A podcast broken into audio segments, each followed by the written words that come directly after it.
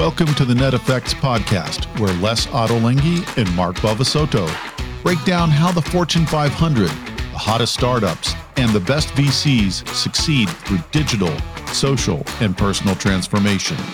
And now, here are your show hosts, Mark Bavisoto and Les Ottolenghi. Atticus, thank you so much for joining the Net Effects podcast. We're so honored to have you on the program. And we always love to kick off the podcast talking about yourself. More importantly, the question that we have is the name Atticus Tyson. What is the origin that name came from? Well, I'm named, as you might imagine, after Atticus Finch from To Kill a Mockingbird. So, fantastic. An amazing character, I think, in literature, and that's the origin. That is awesome. How did your parents had an affection for the writer or the story? Not to dig too personal, but just to get it. I mean, that's an amazing name, and I love it, and it's an amazing background. But were they particularly affectionate about that story? Well, you know, I don't always talk about this publicly, but they actually didn't name me that. I did. Wow. I picked that name when I was about 20 years old. At the time, I was coming out as a gay man and kind of dealing with leading the pride group at Stanford, awesome, where I was studying.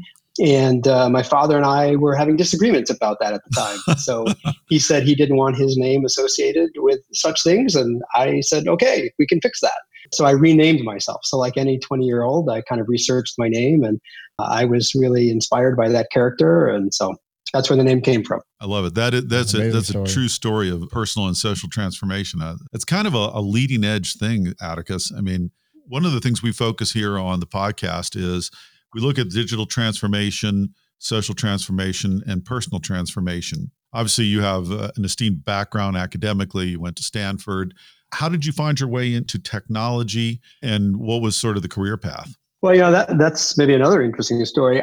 When I started out at Stanford, I was an English major, pre-med, and always wanted to be a physician. But unfortunately, right about the same time when I changed my name, my sister was in a very bad car accident. And I spent a lot of time with physicians, and most of them were not recommending going into medicine. It was, a difficult time in the early 80s. Huh. And so I had a bit of a career crisis because I had always wanted to be a physician.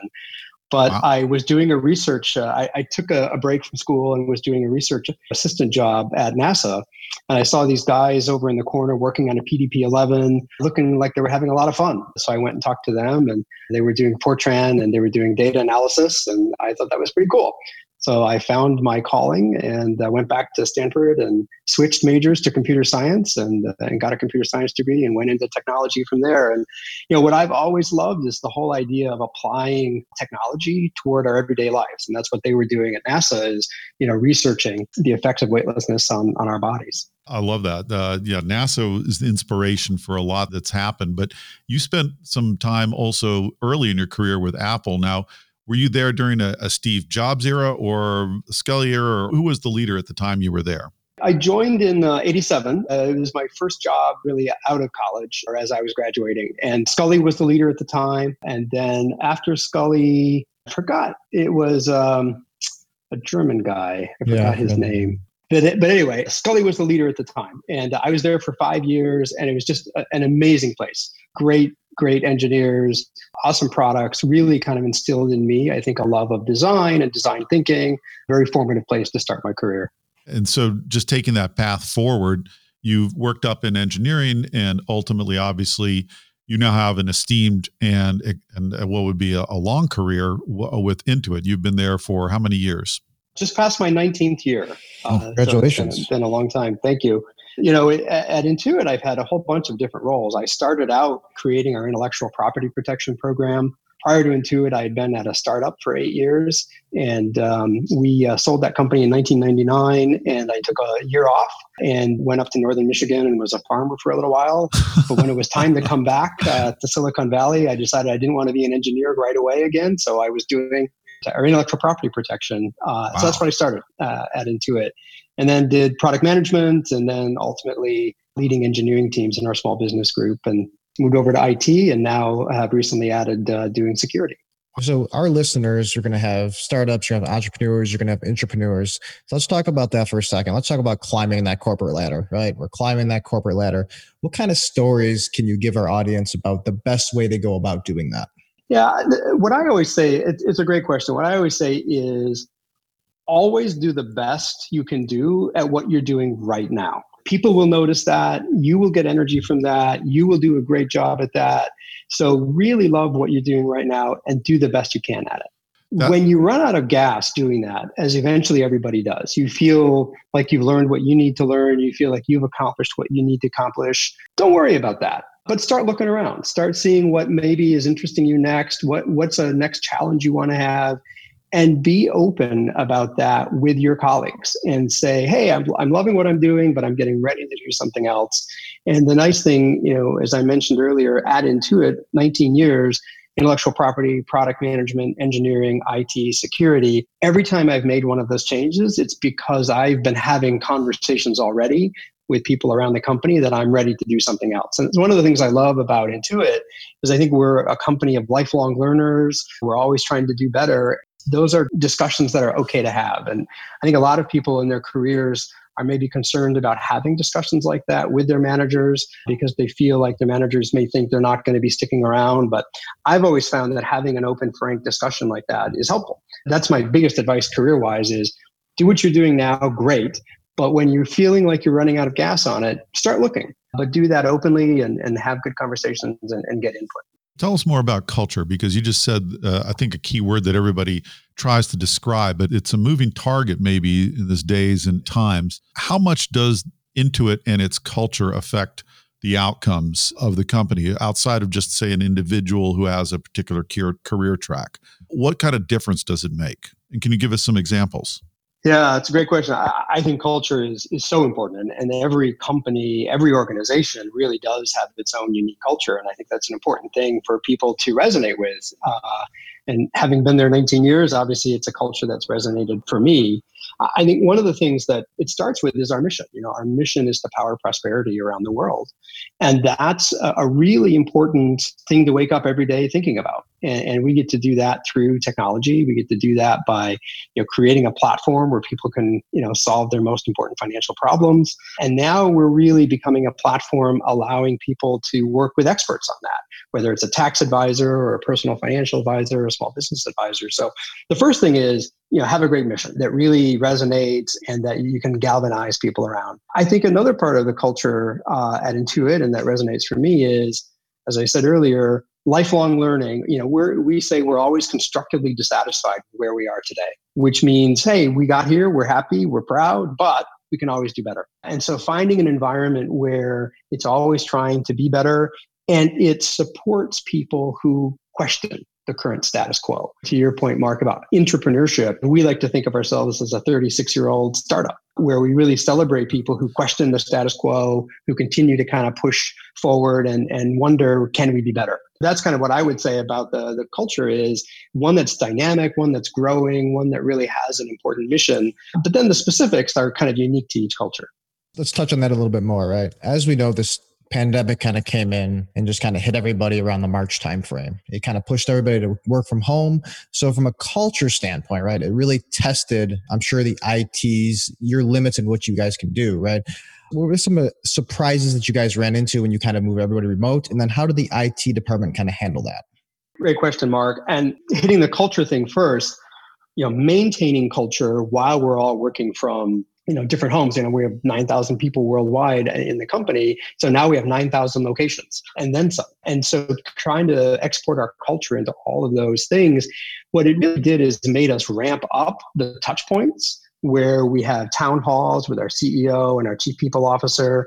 You know, I regularly have coffee hours with my entire staff globally where everybody gets on a video conference. And frankly, I always just start off with, how's it going? And then people just open up and start talking. And some of these calls have been kind of light where people are telling jokes. Some of these calls are where people really get into struggles they're having. Some people who are living alone, this has been a very difficult time for. Some people who are living with roommates, this has been a very difficult time for. And so everybody has their own challenges. And so I think one of the things about that culture is just how do we keep it going as we're working in these multiple places. Now, though, as we look forward and think about eventually returning to a workplace and what that's going to look like, how do we shift our culture to embrace that, because I don't know that for a lot of companies, we're ever going to go back to everybody's in the office 5 days a week. I think people have found the power of being able to work from home and not commute so many hours and not have that extra stress. And so how do we shift to keep the culture, but also allow experimentation and how people want to work? So that's the culture piece. On the technology piece, at Intuit, luckily, we already had supported a lot of work from home. We had invested in technology to, have the right security protocols on both bring your own devices as well as corporate devices. We had invested a lot in video conferencing. We had a couple of solutions so we could have backups and resiliency. We've been investing in whiteboarding solutions. So it was a relatively smooth transition for us to have the entire workforce working from home. Obviously, we had to scale up a lot of things that we already had, but it wasn't that difficult of a transition for us. That sounds like you've, maybe you're implying this in what you're saying, but you've also been able to preserve the sense of community, because it sounds like you were asking people, listen, how do you feel? And obviously you must have had a really strong community culture prior to COVID. Just, any company, first of all, I did not realize how long Intuit had been in business. That's remarkable. But were you able to maintain, or are you able to maintain a sense of community aside from we're connected now technically, and yes, you can participate and, I will talk with you, but what does that community look like now that it is in this different form? I think we have, and it takes many different shapes. We use Slack like many other people do, but any messaging system can do this. We have multiple channels now that are allowing people to connect, both around affinities, whether it's people who love scuba diving or people who love baking or people who have other things in common that they can share. So that's kind of keeping things going. But we're also doing things like our food service personnel, instead of now making lunch for everybody or making breakfast for everybody, they're doing cooking classes online. Wow. And so we're keeping people connected even to our food service staff during this whole time. So when we do go back, we'll still have been seeing them and working with them. So they're posting recipes and holding cooking classes. One of the things we did is we opened up one of our video conferencing solutions is Zoom. And as you know, if you have a personal license for Zoom, sometimes there's limitations on it. So we opened up our enterprise license for everybody to use for family gatherings and things like that. And encourage people to use the technology that we're providing them for work to also keep their family lives going. And I think that's helping just reinforce that as a company, we care for people, we care for their work-life balance. And we realize that now that work has kind of intruded into their home even more, we need to kind of make that at least have some advantage. Did you submit any recipes yourself to the cooking classes? No, because I don't really cook. So I don't think anyone would want recipes I have. My recipes are put something in a microwave. I was going to say, you provided a microwave instruction. Here it is. Here's my recipe. I'm your chief technology officer. Here it is. We're in a time where it's very tumultuous, right? There's a lot going on. There's a lot of division happening around the country, and each employee is going to be different, right? So where does empathy play a role as a leader, especially like yourself? It's a great question. And having empathy through a video conference is difficult. And so part of it starts with having a deep relationship from prior to when we all went out and knowing many of these folks. But one of the things that did happen, I became the CISO in January, just before COVID. And so I've had to really develop my relationship with the whole security and fraud prevention community during this time of COVID. And it's been a challenge. I've had to really think of ways of connecting with individuals in the organization and being able to be available for open-ended discussions and questions. And as I'm trying to drive change in the organization, driving change when you don't really have the ability to get everybody together in a room and create a sense of being a single team is difficult. But one of the things I've done is invested in working with some outside firms to help this transition and kind of observe our meetings and give feedback. I don't want to name specific vendors, but there's many of them out there. But we've brought some folks in who are starting to work with me on the change journey I'm driving on fraud prevention and cybersecurity, and to really give that community a clear set of objectives and goals so that they can align on to feel like one team. And so that's less about hub and spoke to me as the leader, and it's more about aligning to the mission. And then having this external group kind of observe our meetings and give us all feedback on how we're doing from a neutral standpoint. And to follow up on Mark's question, and this is not an obligatory question, but it does fit a framework. I know that you're on the TBM, or Technology Business Management Council.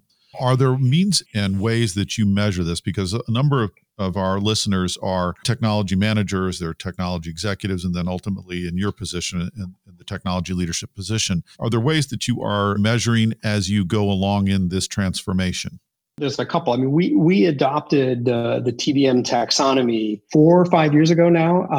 As I've been the CIO now for 7 or 8 years. And so about halfway through that, we adopted TBM. And what that helped us do is kind of align all of our technology investments for how we run the company to clear capabilities that we could then create service language around, create a service architecture around, and then engage with business partners in where we're investing and have those conversations. So what we measure are dollars in versus outcomes. And so given what we're investing in a particular service, whether that's a collaboration service for our global workforce, or it's a billing service, or it's a marketing technology, we can have pretty good conversations about if we invest these dollars, we expect these outcomes, both from technology standpoint for reliability or capabilities we're building, or just general overall cost of operating that technology. So we really do use that framework to have that conversation and align with our business partners. I'm sitting here and we're all sitting here. We're just seeing the struggle, right? The struggle of small businesses. Small businesses are the lifeblood of both Intuit and obviously the United States, right? That's a big thing. They're struggling. A lot of them are struggling. As we're kind of pushing through, hopefully towards the end of this pandemic, are there any initiatives that you guys are excited about right now that are going to help support small businesses as they kind of push through this next stage? Yeah, there are several. I mean, one is, with the PPP program, the Payroll Protection Program, we very quickly to make that available through our software and our services to small business owners and to enable them to take full advantage of the programs coming out of the federal government. We're also obviously trying to give them better insights in how they run their business and through, comparing how they're doing versus other businesses in an anonymized way and allowing them to get a better sense of where they stand and where they can improve and how they're operating their business. And then the other thing is I think really trying to connect small business owners with experts like accountants on our platform to get that expert human advice beyond just what the technology can do for them so they can make the best choices to work through this difficult time. It sounds like, I mean, you've done a lot here in transforming your business internally. And as Mark is asking now, transforming it externally. So that's sort of been, and if I'm misstating it, please correct me, but that's been some of your digital transformation as a result of COVID. But it seems like also you mentioned you have taken on this CISO role a year ago. You've also had this personal professional growth, which has included the CISO role. Why is that important that you are the CIO and the CISO, and how does that correct or affect positive outcomes? I think for me, as the CIO, when I was just the CIO, I certainly understood the importance of security, and I understood the importance of investing in it and evolving and making it a dynamic part of my investment strategy. Adding in the CISO role has really helped me understand better the strategic nature of security, that it's not just about defending, it's not just about investing in technologies to detect, but that it really is about predicting where things are going to be happening, following trends, building up the education across the technology community about adversaries and adversary management and how you can design in fraud prevention, how you can design in security, how you can think about it. We used to say you can't test quality in, but you can't test security in either. And it's kind of the same epiphany for me anyway, now in the CISO seat, is realizing you have to work way upstream and get engineers, get product managers thinking about, how you design a user experience flow could potentially be abused by bad actors or not, depending on how you design it. When you add a financial institution into Mint or you add into QuickBooks, that flow, how you do that, where you think about step-up authentication, et cetera, and how you balance the friction of what an end user is going to experience. And you want to let, good actors have less friction, bad actors have more friction.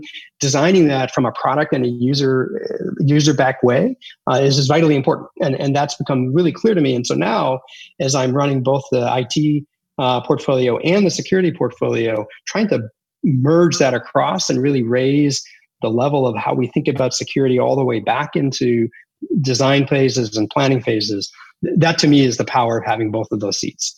When we talk about trends, right? Let's hit on trends for a second here. And we know right now, anywhere you're seeing Bitcoin, you're seeing blockchain, you're seeing this is really kind of taking the next step, right? So when you look at it from a fintech perspective, in kind of your opinion or thoughts, where do you kind of see blockchain fitting into this segment? That's been the 64, Bitcoin question for a long time. Where is that going to fit? It is such an important technology. It's an important idea. I think as a technology, there's still a lot of struggle as to how to operationalize it in an efficient way and in a way that doesn't consume too many resources and isn't forced. I really think there's a ton of potential around financial transactions that need history, whether it's purchasing a particular item or purchasing a house or inventory tracking. I think there's a lot of uses for it more in things like that than in pure replacing money. And so I think as a world, we need to move beyond thinking about Bitcoin as a currency so much and think more about blockchain as, what does it do for us to trace provenance? What does it do for us to make, thinking about vaccines, being able to track where a particular vial that's about to go into your arm, where has it been and what temperature has it been at? And being able to do that for multiple things is going to be much more important for blockchain than I think currencies. So it's like a trust protocol. In other words, you could apply it to a supply chain, or you could apply it to contracts, or you could apply it to the edge of the network, if you will. And do you see your role as a CIO, a CISO now helping define more of these business strategies that Mark was just asking about and sort of the direction? Has your role changed maybe during COVID, or hopefully will be post-COVID? I think it's continued on the path it already was on. I think, Les, you've been a CIO and I think 5-6 years ago, the death of the CIO role was much talked about. Right. I think we're past that. I think people have really realized now how vital the CIO is in an organization, whether it's a technology company or a non-technology company. Everybody's becoming a technology company, and COVID has just accelerated that. And so I've seen my role really shift to being much more of a strategic partner to our businesses and being in the room when we're having early discussions about strategic choices for the business. And I've seen that every CIO I talk to is having that same exact experience where they're, in the early ideation phase now, as opposed to being told, go do something. I really like the way you're explaining these things and sort of the challenges and how you're handling them, particularly in this pandemic. One of the things our listeners are interested in from leaders like yourself are sort of what is the recommendation as they think about their roles, their position in their careers, even their lives, and what sort of recommendations might you give them now going forward? Like, in other words, if you had to give advice to your own staff about their career development, because you've had a very remarkable one based on merit, but also being deliberate in your thinking. What sort of advice would you give to our listeners about their careers and what they should be thinking on the next steps here in the COVID, post-COVID world? I think the pandemic has created an opportunity. It's obviously been a very tragic situation, but it's created an opportunity for all of us to reassess what's important. My advice to anybody is to always know what's important to you. And what's important to you might be spending more time with your family. It might be spending more time with your dog. It might be spending more time learning a new craft. I think it starts there. And I think if you're going to have a fulfilled and happy career, it's really important to know what's important to you. There are so many choices that we could all make, and they're all good choices. It's important to know what the one for you is. And then it starts with creating opportunities for yourself to do more of what you enjoy, and finding other people who enjoy those things. So if studying security and thinking strategically about how to secure things, and thinking about adversary management, or thinking about how to handle security incidents is exciting to you, great. There are lots of universities now which are starting online programs for degrees and courses. Check those out. Go to forums where you can learn and meet and talk to people. And I think we're going to have to, in a post-COVID world, which I hopefully we're nearing soon, we're going to have to find new ways of connecting and interacting. But I do think it's given us the opportunity to really, all of us, think globally about who we interact and connect with. I think it's broadened each of our horizons that we can potentially do. And that's my encouragement for everybody is think beyond what you can see in front of you and really think globally, and then find what you love and go after it.